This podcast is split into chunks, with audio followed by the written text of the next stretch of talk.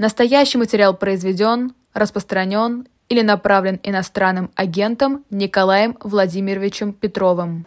Всем добрый вечер. Вы смотрите и слушаете YouTube канал «Живой гвоздь». У микрофона Лиза Никина. В гостях у нас сегодня со своим особым мнением политолог Николай Петров. Здравствуйте. Добрый вечер. Обсуждают сейчас выступление Путина. Он много чего сказал, но в частности он говорил про многодетность как норму жизни, по 8 семей, по 8 детей в каждую семью и вообще демография, традиционные ценности. То, что мы слушаем уже довольно долгое время, и оно все нарастает, нарастает. Можно ли это считать действительно борьбой за демографию и какой-то национальной идеей в данном контексте?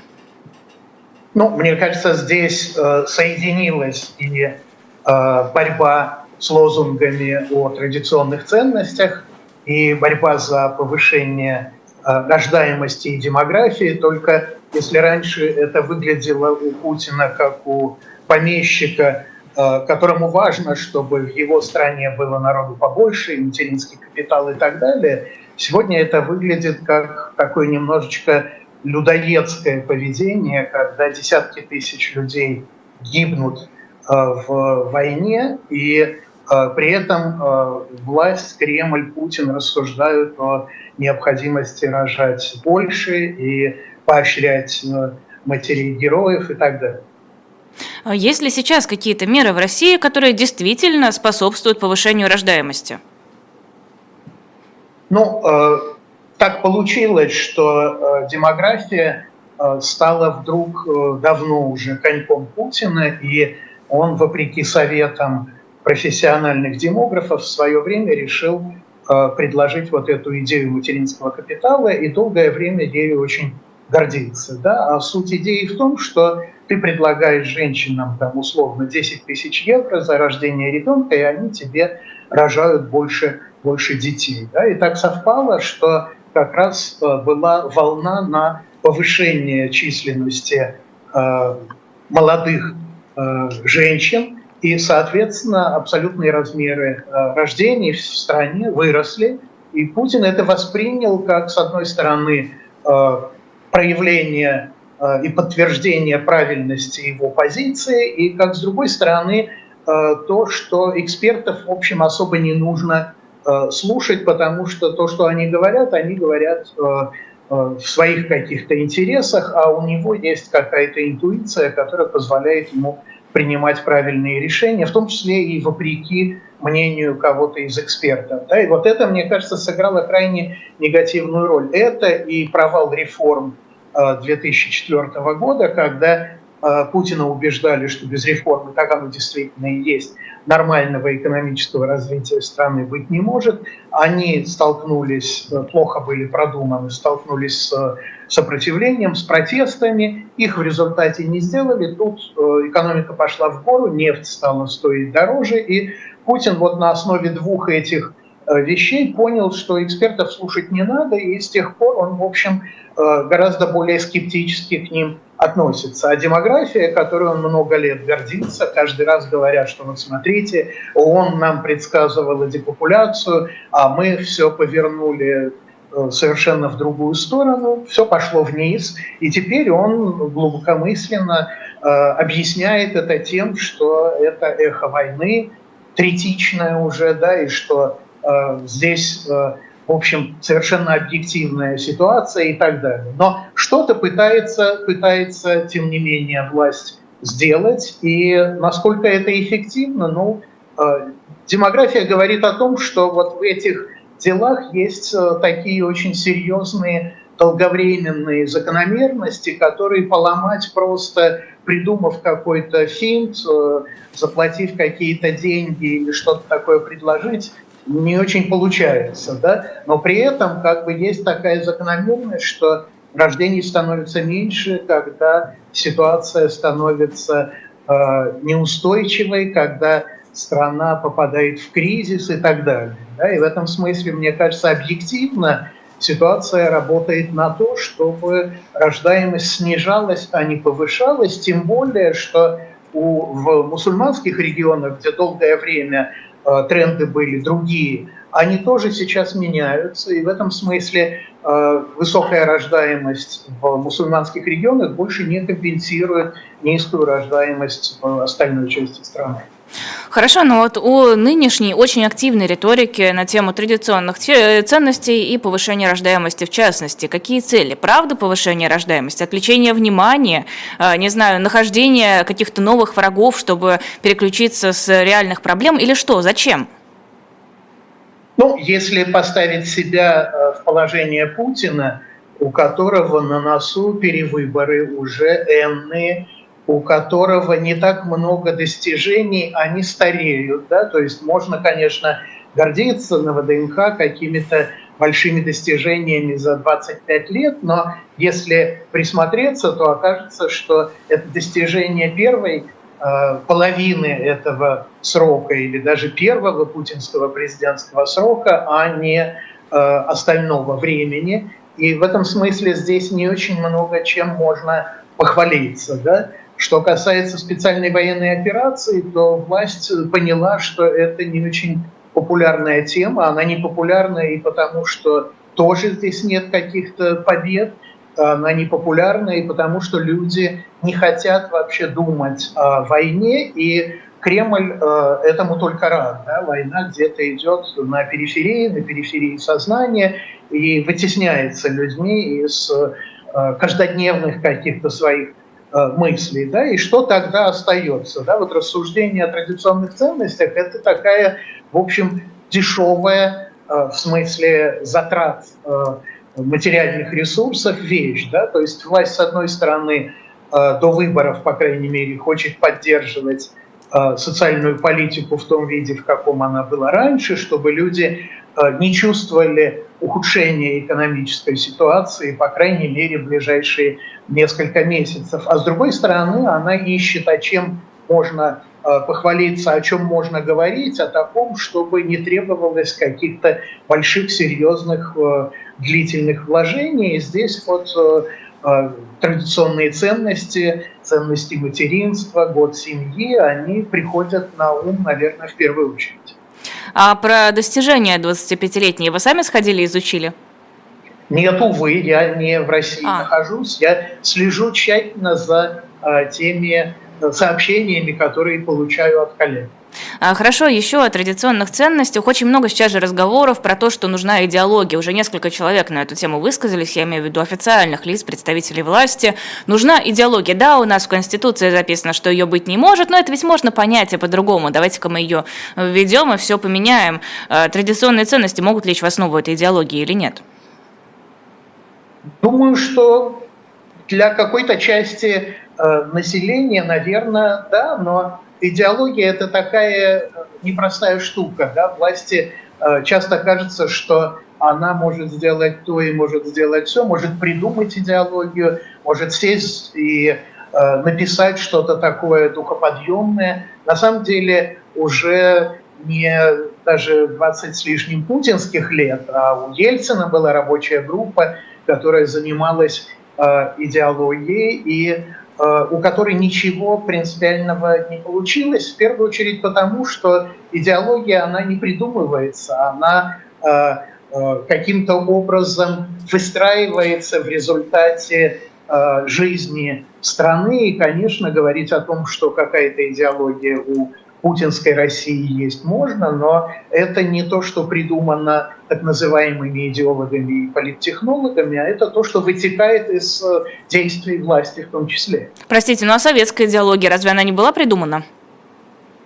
Она отчасти была придумана, но она была придумана не на пустом месте. Да? То есть советская идеология в том виде, в каком я ее застал, она уже была придумана и уже воспринималась как э, некие ритуальные формулы, которые надо было произносить и все. Но в начале советской власти, да, после революции, это были действительно идеи, которые вдохновляли, окрыляли многих идей, э, людей. В первую очередь они вдохновляли э, революционеров, тех, кто Э, стоял некоторое время во главе государства. То есть это была не такая прагматичная попытка придумать э, для толпы, для населения что-нибудь такое, что позволило бы компенсировать там недостатки, ошибки власти, плохое экономическое развитие и так далее. А это было действительно то, чем люди готовы были делиться, и э,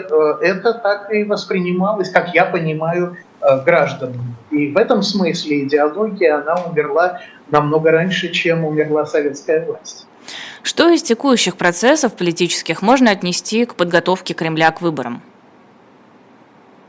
Ну, я думаю, что э, практически все, за исключением, может быть, военной сферы, где, э, видимо, ставка сделана на сохранение статус-кво, и никто не хочет брать на себя риски и э, какую-то замечательную к выборам победу э, демонстрировать.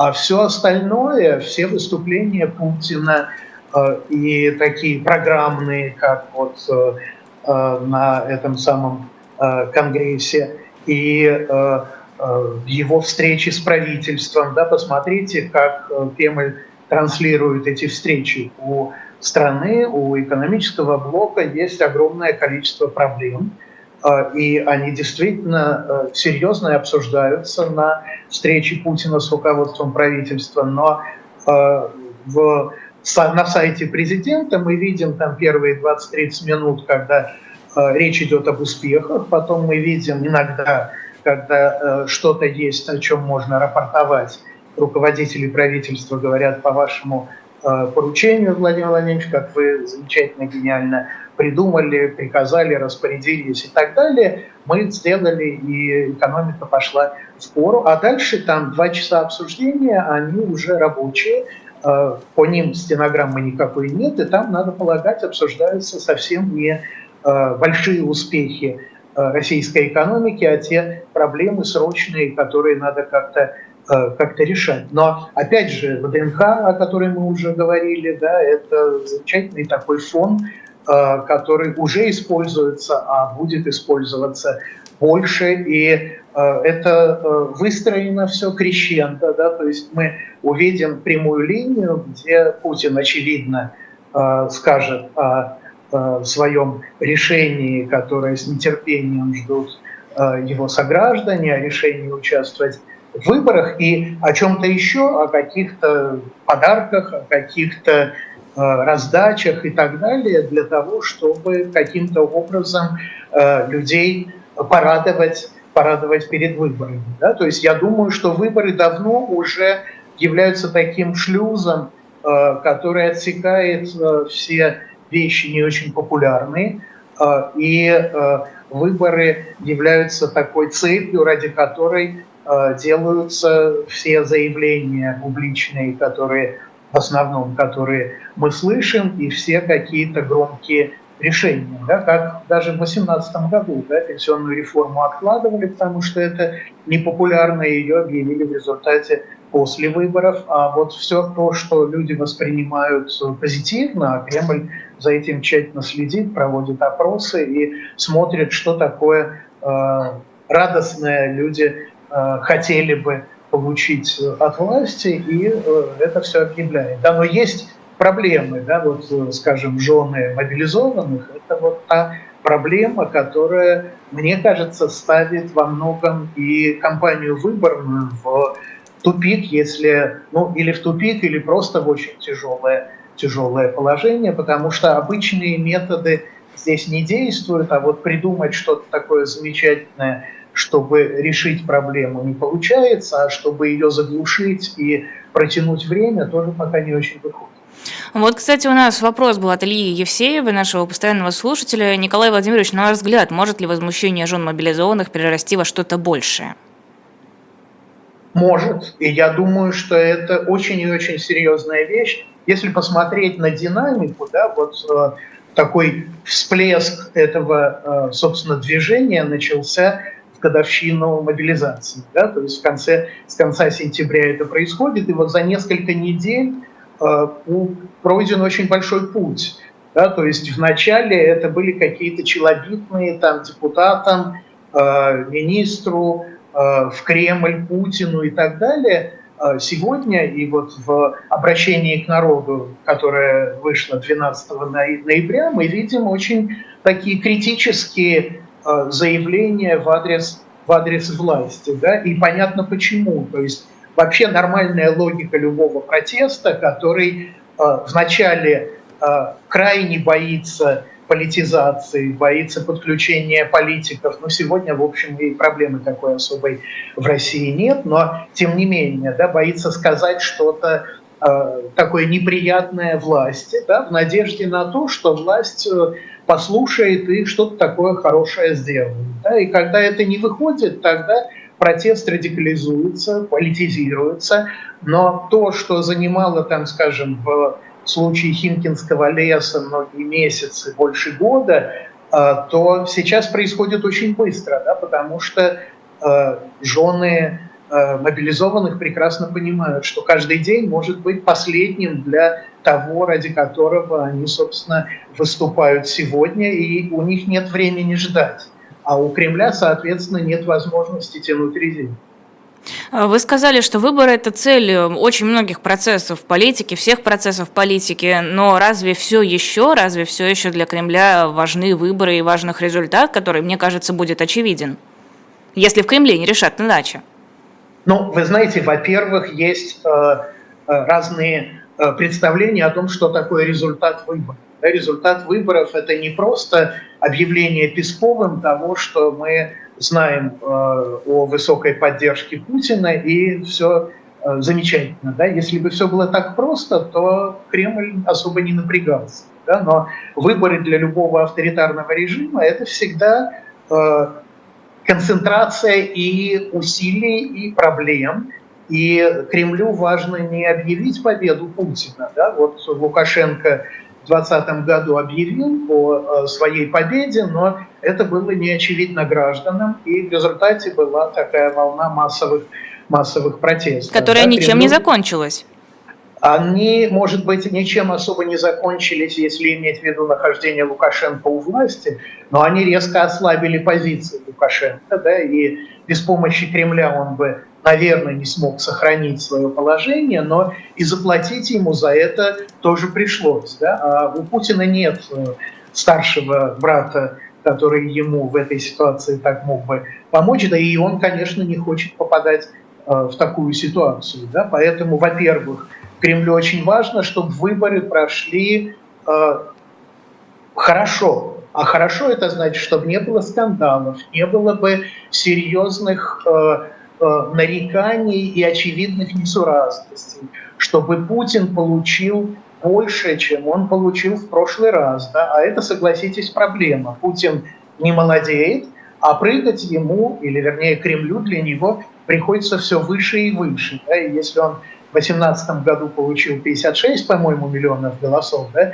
сегодня это должно быть уже 60, потому что сегодня Путина не могут поддерживать меньше, чем это было на прошлых выборах 6 лет назад. Да, и это уже создает очень и очень э, серьезную проблему. Но главное, мне кажется, это мы часто, в том числе и обсуждая планы оппозиции, э, недоучитываем, это то, что выборы – это это повестка дня, выборы – это проблемы, которые волнуют граждан. Да? Кремль пытается упредить их, и 14 на прямой линии мы, наверное, услышим э, реакцию Кремля на те вещи, которые, может быть, еще даже массово не озвучены, но людей, э, людей могут волновать. Да? И в этом смысле мне кажется, не надо недооценивать того, как общественное мнение, а выборы это такое время, когда общественное мнение максимально активно проявляется. А общественное мнение очень сильно влияет на а, поведение Кремля, который подстраивается под него, и в этом смысле выборы это не простая формальность, это не просто, как в советское время, демонстрация, хотя это тоже очень важно, демонстрация того, что за властью стоят многие миллионы граждан, которые всецело ее поддерживают. Но выборы – это еще и то время, когда власть максимально готова прислушиваться к людям, э, пусть даже в виде общественного опросов общественного мнения, потому что политиков сегодня таких, которые могли бы и готовы были бы озвучивать чаяния людей, в общем, их на российской политической сцене особо, особо и нет. И в этом смысле это очень важный и э, тест для власти, и возможность для граждан, включая и оппозицию. Как в эту картинку вписываются Екатерина Дунцова и Борис Надеждин? Ну, я думаю, что есть э, некий такой шум, да, то есть непонятно, кого Кремль, а Кремль выбирает э, кандидатом, да, то есть выборы наши – это соревнование, на котором э, победитель, который заранее известен, выбирает, с кем ему бежать, да, это тоже непросто, да, если бежать все время э, со старым Зюгановым, то э, будет не очень хорошая картинка. Если выбрать молодого и резвого, как Прохорова в свое время, то это тоже какая-то э, другая, другая проблема. Да? И вот надо подобрать так, чтобы с одной стороны и э, охватить, возможно, э, больший спектр э, настроений и предпочтений людей, а с другой стороны создать максимально выгодную кампанию для Э, для Путина. Да? То, что сегодня заявляют люди, которые, в принципе, готовы или хотели бы участвовать в выборах, это одно, а то, кого Кремль объявит э, реальными участниками выборов, это другое. И, по-видимому, вот та цель, о которой я сказал, 60 миллионов голосов за Путина, она не предполагает распыление голосов. Да? То есть она предполагает, что э, кандидатов не должно быть много максимум, наверное, это будет один кандидат со стороны условной такой э, э, либеральной части спектра. Кто? Вот есть Борис Надеждин, вот мы видели Дунцову. Сейчас идут споры о том, кто их там выдвигает, насколько они самостоятельные, допустят ли их до выборов. Вот эти все разговоры. Могут ли они стать действительно кандидатами на этих выборах, составить конкуренцию Путину? Вы знаете, я напомню вам выборы 2018 года э, с Собчак и так далее, когда э, реально бенефициаром оказался Алексей Навальный, которого Кремль не зарегистрировал в качестве кандидата. Да? И именно Навальный тогда смог создать структуры в регионах, и под флагом выборов он э, сделал очень и очень много, а все остальные ну, пробежались, поскольку им было положено э, пробежаться э, где-то в хвосте, поспевая за, за лидером. Да? Так же и сегодня. Мне кажется, совершенно не принципиально, это будет Надеждин или это будет даже Навальный, если бы э, такой вариант в принципе бы рассматривался. Да? То есть понятно, что выборы – это не вопрос того, результата, который покажет единый или не единый кандидат оппозиции. Этот результат будет заведомо э, низким, и речь идет не о том, чтобы победить Путина. Да?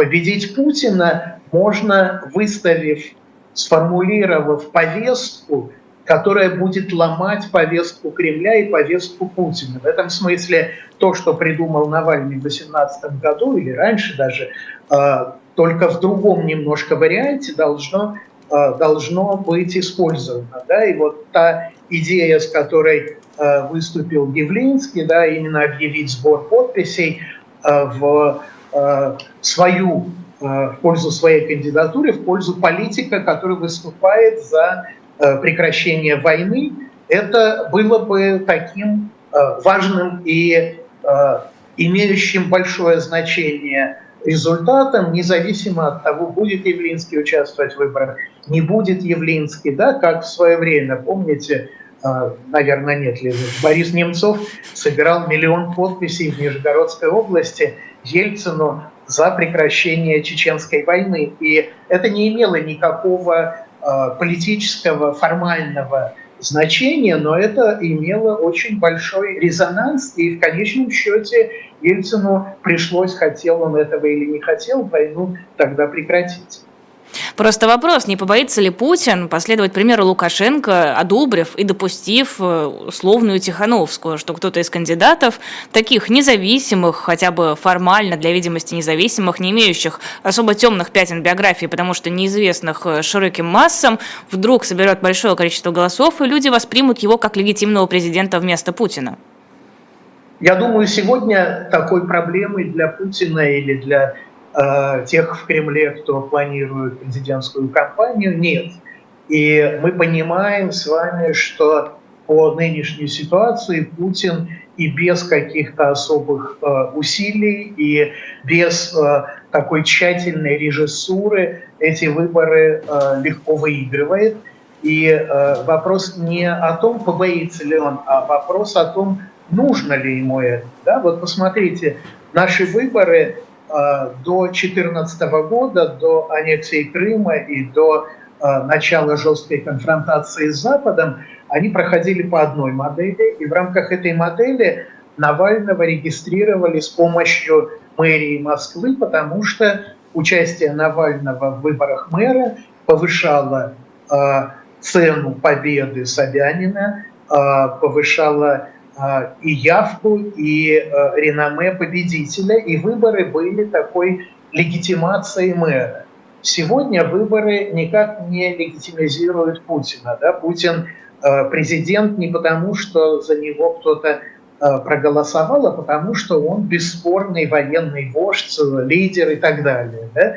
И в этой ситуации ему совершенно не нужно, чтобы демонстрировать и широкий спектр, и реальную конкуренцию и так далее. Да? То есть ситуация очень сильно отличается и от белорусской, и от э, российской ситуации до 2014 года. Что им нужно и почему они, в отличие от региональных выборов, выборов э, внимательно относятся и очень хотят обеспечить высокую явку, им нужно вот эти 60 миллионов, да, потому что просто так сказать, что Путин получил 80%, а при этом участие было 40%, это, это не камильфо. И в этом смысле президентские выборы очень сильно отличаются от других, но только в этом смысле. И Путин максимально будет э, привлекать людей, да, уже мы знаем о лотерее, о разного рода розыгрышах и так далее, которые призваны э, людей в ситуации, когда, в общем, большинству из них понятно, что э, Путин победитель, и непонятно тогда, зачем напрягаться и идти на избирательный участок, вот каким-то образом привлечь их надо, но а, условная Тихановская или какая-то еще фигура, она, мне кажется, совершенно а, не а, нужна для этой роли. А, это Николай Петров у нас в эфире на YouTube-канале «Живой гвоздь». Перед тем, как мы прервемся на рекламу, напомню, что у нас вот буквально в предыдущем часе у Алексея Алексеевича в гостях был Борис Надеждин. Вы можете послушать этот разговор. Алексей Алексеевич ему задавал разные вопросы про планы, про ожидания, про какие-то э, моменты из прошлого и из э, планов на предстоящие выборы. Интересно, познавательно заходите, слушайте, не пропускайте. Теперь к рекламе на shop.diletant.media. У нас все еще есть два тома книги «Годы в Белом доме». Это книга Генри Киссинджера в двух томах. Она рассказывает о деятельности Киссинджера на посту советника по национальной безопасности. Ну и, в общем-то, другие подробности от такого высокопоставленного американского чиновника. Это интересно, но это не то чтобы легкое чтение, так что если вы хотите углубиться прямо в эту тему, тему, то вот эти два тома, они для вас, покупайте и поддерживайте таким образом живой гвоздь, расширяйте свой кругозор. Продолжаем эфир. Николай Петров, политолог на YouTube-канале «Живой гвоздь». МВД предложила обязать иностранцев подписывать при въезде в Россию соглашение о лояльности. Э, Леонид э, Калашников уже сказал, что этот законопроект находится в высокой степени готовности. Э, в этом соглашении о лояльности обязательства нет дискредитировать армию, беречь там традиционные ценности, семью, вот это все. Ну, в общем, мы любим Россию, условно говоря, мы не собираемся ничего здесь нарушать. Зачем это нужно? Мне кажется, подобное уважение к законодательству страны подразумевается, когда ты въезжаешь в другую страну.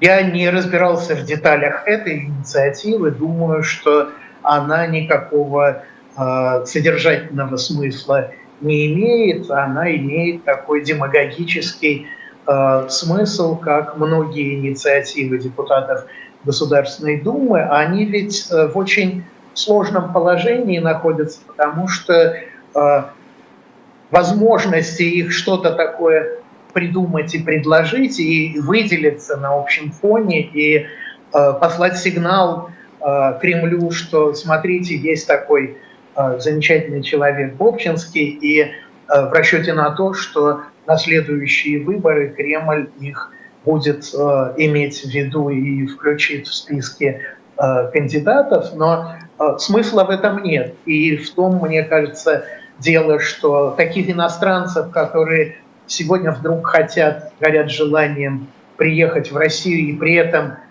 не готовы быть лояльными и хотят развернуть революционную борьбу, мне кажется, нет, и, потом, и потому что э, юридический статус этой инициативы и соглашения, которое как угодно можно подписывать, тоже э, ничего э, особого не значит, и потому что мы видим отношение к иностранцам тоже. Да? То есть это э, когда-то были фигуры, Э, пользовавшиеся иммунитетом, сегодня их могут легко посадить надолго, так как э, сажают любого российского гражданина. В этом смысле они абсолютно, э, ну, может, не совсем так же, но тоже очень сильно зависимы от власти. И это не вопрос подписи, а это вопрос политической ситуации. Просто, с одной стороны, да, демагогии от наших э, сенаторов, от э, депутатов слишком много. Казалось бы, можно уже перестать обращать на нее внимание, но при этом вся эта демагогия, так или иначе, значительно ее часть приобретает законодательный характер и становится еще одним кирпичиком в этой э, репрессивной стене, окружающей всю Россию. Не говорить об этом, наверное, неправильно. Думаю, да, но э, как бы э, эта стена уже настолько Э, велика и монолитна, что уже отдельный кирпичик или картинка на этой стене, они в принципе не меняют эту картину. Да? И ведь важно, мне кажется, понимать, что уже тех законов, э, которые приняты, вполне достаточно для того, чтобы любого человека, который по каким-то причинам кому-то э, влиятельному не нравится, можно было бы спокойно усадить, э, э, упечь на 10-15 лет. Да? Поэтому вопрос не в том, чтобы заделать какие-то щели, которых давно уже не осталось, а скорее в том, что устроена вообще бюрократическая машина таким образом, что каждая ее часть должна демонстрировать свою нужность и полезность. Да? И это отчасти объясняет какие-то мелкие Э, репрессии, да, не могут э, ФСБ сказать, мы поймали всех шпионов, их не осталось, и, в общем, э, надобности в нас, как в порцах с этими шпионами, отпадают. Да? Не могут, им надо, наоборот, говорить о том, что классовая борьба нарастает по мере движения к светлому будущему, шпионов становится и потенциальных больше, нам нужно платить больше денег, нас должно быть больше, не посылайте нас а, в Украину, а мы нужны здесь, потому что без нас вообще страна, страна развалится. Да? Точно то же самое происходит и с депутатами. Поэтому как бы очень важным фактором, мотивом их поведения является не Э, какие-то серьезные долгосрочные соображения относительно будущего страны и э, того, как это будущее надо обезопасить, а такие меркантильные совершенно э, соображения и демонстрация нужности и полезности и отдельного депутата, и депутатского корпуса, да, нашего Сената в целом. А, тут Мединский поделился подробностями переговоров с Украиной весной 2022 года, сказал, что Россия требовала э, Киев, э, у Киева отказаться от Крыма и Донбасса. Раньше участник переговоров со стороны Украины говорил о том, что условием мира со стороны Кремля был нейтральный статус страны, не вступление ее в НАТО. Что началось-то? Почему вдруг начали участники переговоров рассказывать о том, что было на этих переговорах?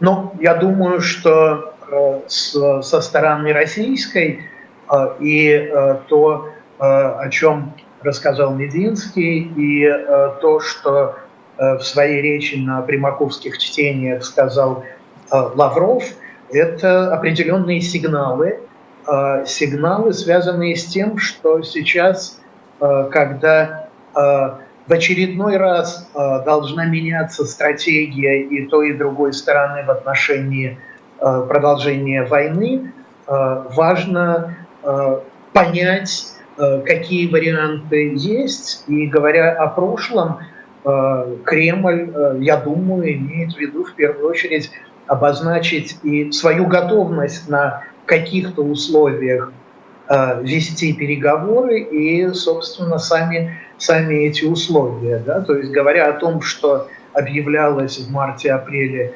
2022 года, а после этого уже Кремль неоднократно заявлял, что это тогда мы предлагали на тех условиях, а теперь условия будут э, совсем, совсем другими, тем не менее фиксируется некая э, позиция не прямо, но э, косвенно, которая может быть использована как вот часть общей картинки в рассуждениях политиков о том, что делать дальше с войной, которая очевидным образом не может принести в ближайшее время какого-то радикального изменения ситуации и победы ни одной из сторон, и не может продолжаться в том виде, в каком она продолжалась. Да? То есть это был бег сначала на спринтерскую дистанцию, потом на относительно короткую стайерскую, а теперь, когда он превращается в марафон, э, тактика сторон должна быть другой. А, что было бы более всего выгодно Владимиру Путину, вот с точки зрения его позиции, с точки зрения, может быть, даже международных отношений, но и отношения граждан к президенту? Я не говорю сейчас про победу России, мне кажется, это сейчас даже в Кремле не рассматривают, но вот какой исход устроил бы Кремль? Вечная война. Я думаю, что э, Путина абсолютно не нужна э, победа, как, как бы ее ни определяли. Э, понятно, ему не нужна и победа украинской стороны, он вполне комфортно себя чувствует с, со статусом КВО, и сохранение статус-кво может быть с уменьшением интенсивности войны его вполне бы устроило. И я боюсь, что чем дольше идет война, тем прочнее эта, эта позиция. Да? То есть, с одной стороны, Кремль говорит и будет говорить, что мы, конечно, а, за а, мир, мы согласны, и вот наши условия, и, как мы знаем из а, социологических опросов, большинство россиян сегодня как бы считают, что война должна закончиться, но на российских, российских условиях. Да? Поэтому Путину важно, мне кажется, демонстрировать то, что он всегда готов и переговариваться, и договариваться о чем-то, но ему совершенно не нужно, чтобы война заканчивалась. Она э, закон, э, закончить войну это значит получить колоссальные проблемы, э, решать которые, э, может быть, придется уже другому. Но подождите, а продолжение войны разве не приведет к другим колоссальным проблемам? Ну, смотрите, уже э, как бы российская экономика э, наладила Э, свою работу в таком э, военном режиме, э, в режиме таком военно-мобилизационном. Да? Понятно, что нет возможности производить то оружие, которым когда-то Кремль хвастался, сложное, современное, но война показала, что вполне хватает старых советских еще танков, которые можно как-то модернизировать. А главное, что когда мы говорим э, о э, позиции, э, в данном случае российской стороны, мы должны понимать, что это же не безвоздушное пространство. Да? То есть вот эта война на истощение, как считают в Кремле, и для этого есть основания, она тяжелее для другой стороны. Да? Другая сторона не может вкладывать столько ресурсов, не получая никакого Э, результата. Другая сторона гораздо более истощена. Да? Посмотрите, что с украинской экономикой вообще уже произошло, а людские ресурсы Украины, они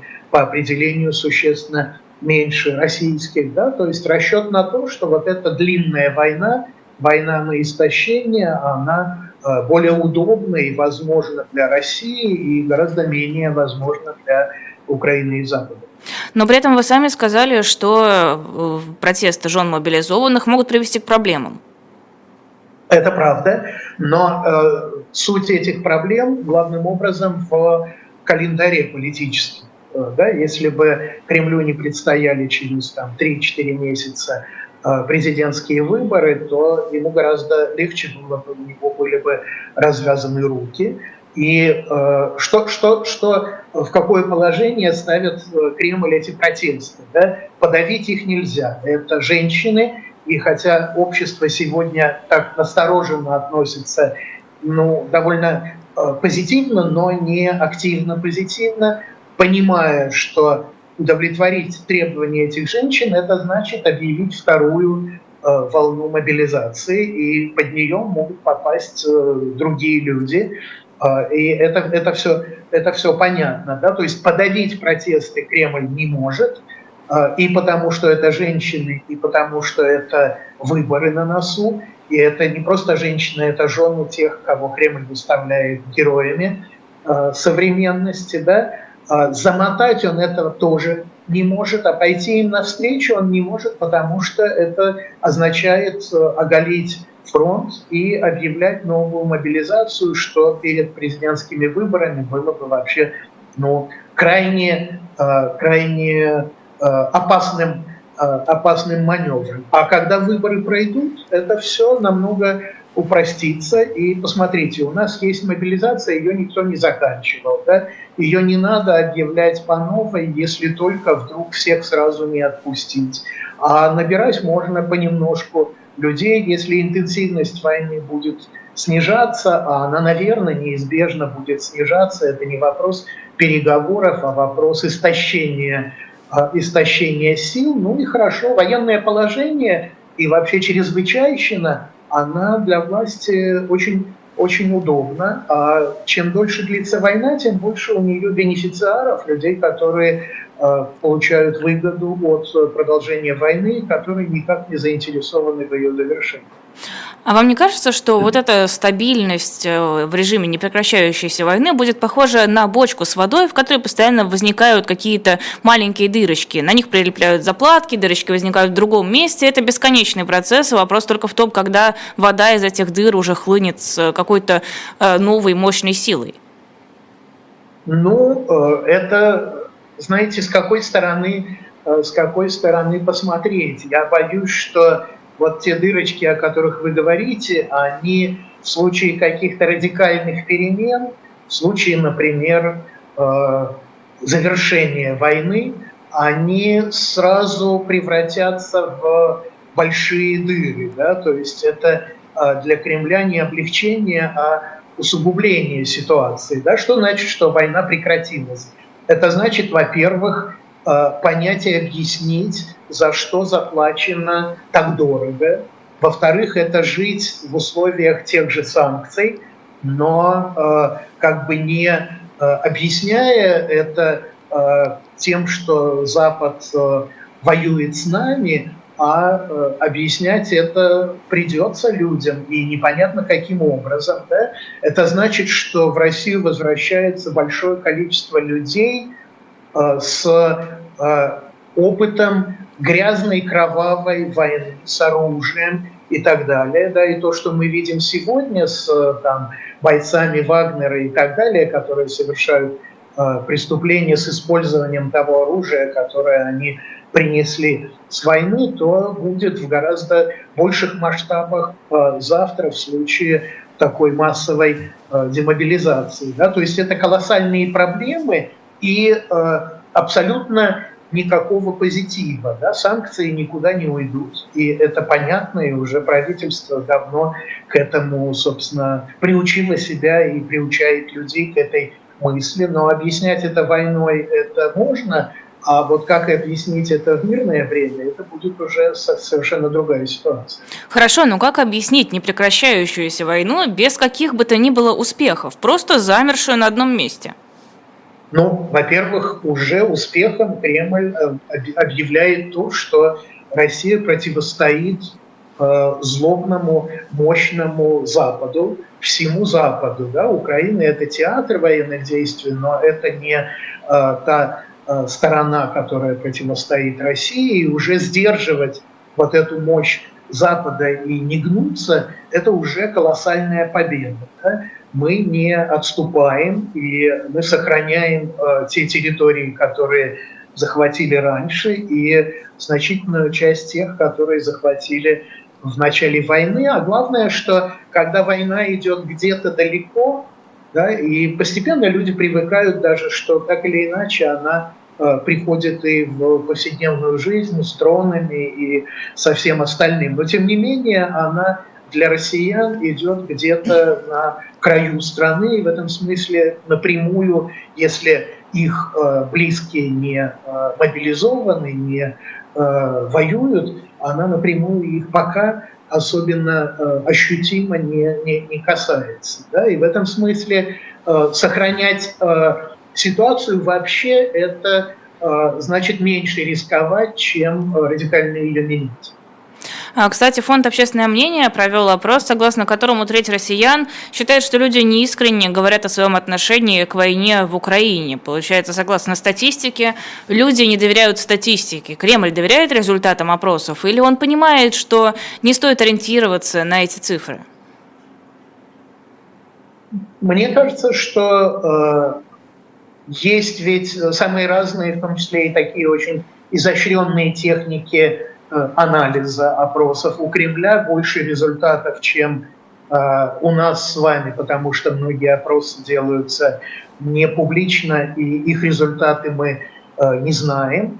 Я думаю, что доверяет и проверяет, но ведь дело же не только в результатах опросов. Да? Дело в том, что происходит в стране, и в этом смысле и выборы тоже это такой самый мощный массовый социологический опрос. Да? И Кремлю не надо, чтобы люди э, всецело поддерживали э, войну и э, хотели бы в ней, например, принимать участие. Да? Ему надо, чтобы люди это воспринимали пассивно, как э, какую-то данность. Пусть это ухудшает как-то жизнь, как плохая погода, но здесь от нас ничего не зависит, и мы ничего не делаем э, для того, чтобы этому противостоять. Это вот пассивное приятие того, что происходит, вполне э, Кремль устраивает. И в этом смысле социология, мне кажется, она довольно благоприятна для Кремля. Она, может быть, э, и врет где-то, или подбирает, да, потому что есть же не только ФОМа, есть там специальные спецслужбы тоже, которые проводят свои собственные опросы и которые дают э, более э, красивые, благоприятные, как Кремль хочет, результаты. Но в целом я думаю, что большого расхождения между тем, что показывает социология, и тем, что мы видим в жизни, э, пока не видно. А, сегодня НАТО э, выдало Украине рекомендации по вступлению в альянс, и генсек НАТО Йенс Столтенберг сказал, что Киев близок к этому как никогда раньше, но мне кажется, ни у кого нет сомнений, что до окончания военных действий Украину в состав НАТО не примут. Э, мне кажется, что э, ситуация для Украины международная, она, к сожалению, лучше не становится, она становится хуже. И в этом смысле те заявления, та риторика, которую мы слышим, она отчасти призвана компенсировать э, вот эту самую ухудшающуюся ситуацию. Да? Э, со стороны Соединенных Штатов заблокировано э, финансирование военной поддержки Украины, и неизвестно, когда это удастся разблокировать, и тем более неизвестно, что будет происходить после президентских выборов. Э, со стороны Европы тоже некоторые страны меняют свою позицию. И дело не в том, что кто-то э, стал хуже относиться к Украине. Дело в том, что это политика, это демократическая политика, и любой европейский лидер, когда он объявляет о том, что вот имени страны он всецело поддерживает все то, что делалось раньше, и готов тратить колоссальные деньги на военную поддержку Украины, он должен опираться на э, поддержку со стороны своих граждан. Вот эта поддержка, она не может быть вечной, а э, внимание переключается, да, идет э, другая война, тоже очень серьезная на Ближнем Востоке. А, и э, это один фактор. Другой фактор – граждане хотят видеть ради чего это все делается, да, и если есть какие-то результаты, они, может быть, готовы были бы продолжать в том же духе и поддерживать своих политиков в этом. А если результатов нет, они хотят, чтобы произошло какое-то переосмысление, менялась бы тактика, в том числе и в отношении поддержки военной, финансовой э, Украины. Да? И в этом смысле, мне кажется, то, что происходит неизбежно, это со временем и должно было так происходить. На это, собственно, Кремль и рассчитывал, что, а, появятся другие отвлекающие факторы, в данном случае война в э, секторе газа, и, б, э, Запад э, и, в первую очередь, граждане устанут жертвовать чем-то, а они действительно видят э, ухудшение своего положения и в смысле цен, и в смысле много, э, много чего другого, и э, их поддержка Украины будет ослабевать, и, соответственно, решительность западных лидеров эту поддержку продолжать тоже. А, но при этом Швецию могут в ближайшее время принять в НАТО. Турция может одобрить заявку Швеции в течение двух недель. Во всяком случае, такое а, обещание прозвучало. И получится, что единственная страна, которая не ратифицировала соглашение, это Венгрия, с которой, возможно, тоже удастся договориться. Для России это угроза? Я имею в виду для Кремля, не для России, для Кремля. Лиза, я думаю, что на э, общем фоне это, это, конечно, угроза, но она малозначительная на фоне того э, колоссального и кровавого противостояния, которое сегодня мы наблюдаем. Да, это все равно, что спросить, а важно ли Путину, как на Западе воспримут результаты президентских выборов. Да, конечно, лучше, чтобы восприняли так, как Кремль этого хотел бы, но ухудшить свой имидж Путин уже не может, и в этом смысле, мне кажется, и э, надо рассматривать э, вступление и Швеции, и Финляндии в НАТО. То есть, да, это капелька, но в мирное время она была бы очень серьезной и значительной, а в военное время она уже не меняет ситуацию абсолютно. Ну, просто все мы помним, что одной из причин начала войны нам называли э, возможность вступления Украины в НАТО и, соответственно, приближение НАТО к нашим границам. Ну, э, правильно вы сказали «называли». Да? Это, конечно, не причина, а это некий повод, да, и мы слышим это постоянно. И в отношении Крыма мы слышали, что там были планы открывать э, военно-морскую базу НАТО, и Лавров только что э, э, подтвердил, что вот эти планы вынашиваются западными политиками и так далее. На самом деле понятно, что ну, может быть, на кого-то это и действует, э, как ну, продолжение той риторики и поддержание вот того имиджа НАТО как э, э, страшной, э, страшной угрозы России, но я думаю, что э, серьезные политики, в том числе и в Кремле, вряд ли когда-то именно э, по этому поводу испытывали бы какие-то э, большие большие проблемы. Может быть, военные, да, у военных вот эта страшилка, что НАТО подбирается к границам России, она, она была всегда, а вот э, у э, политиков, мне кажется, это всегда было скорее такое простое объяснение фактически ничем не вызванной агрессии против соседней независимой и когда-то братской страны.